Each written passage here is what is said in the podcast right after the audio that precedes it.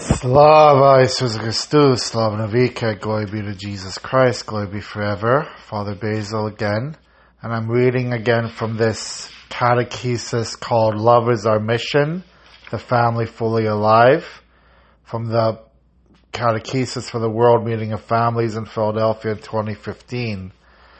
And this part of this section is called The Mission of Love.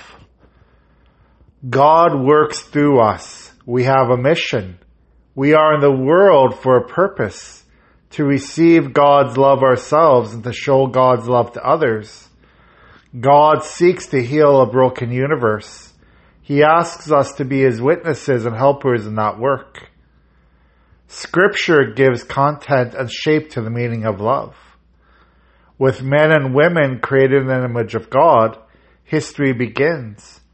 In history, God calls and forms a people. He makes a covenant with us, first through Israel and then through Christ and the church. In this relationship, God teaches us to love as He loves.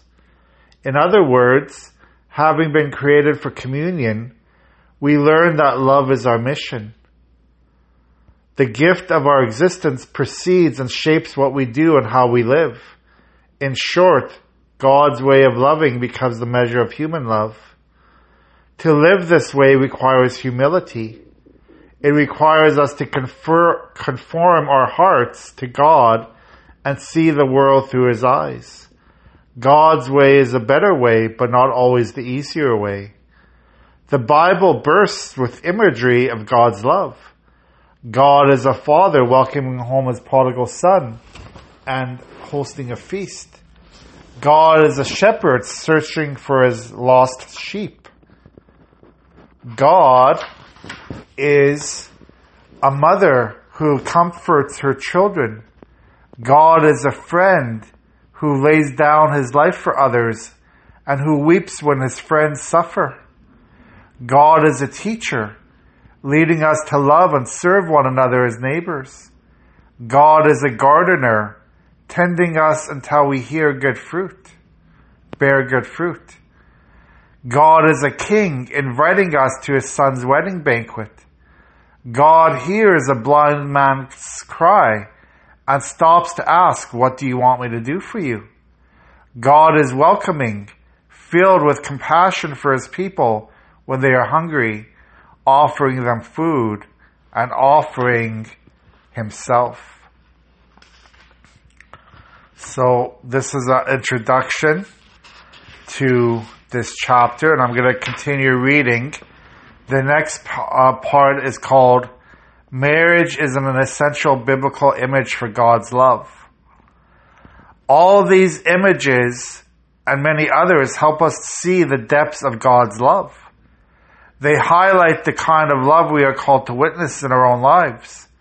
But as Pope Benedict observed, one key image gives us a context for all the others. God loves his people.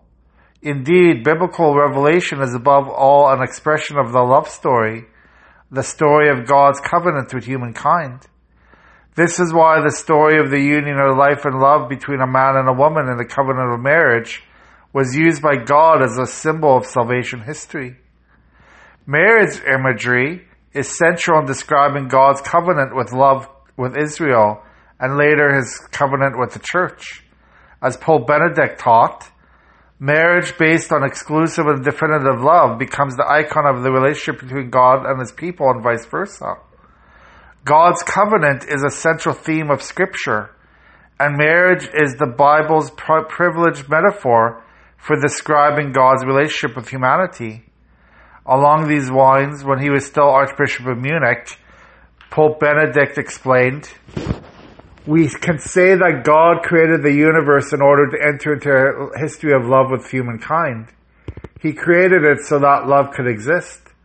Behind this lie words of Israel that lead directly to the New uh, Testament.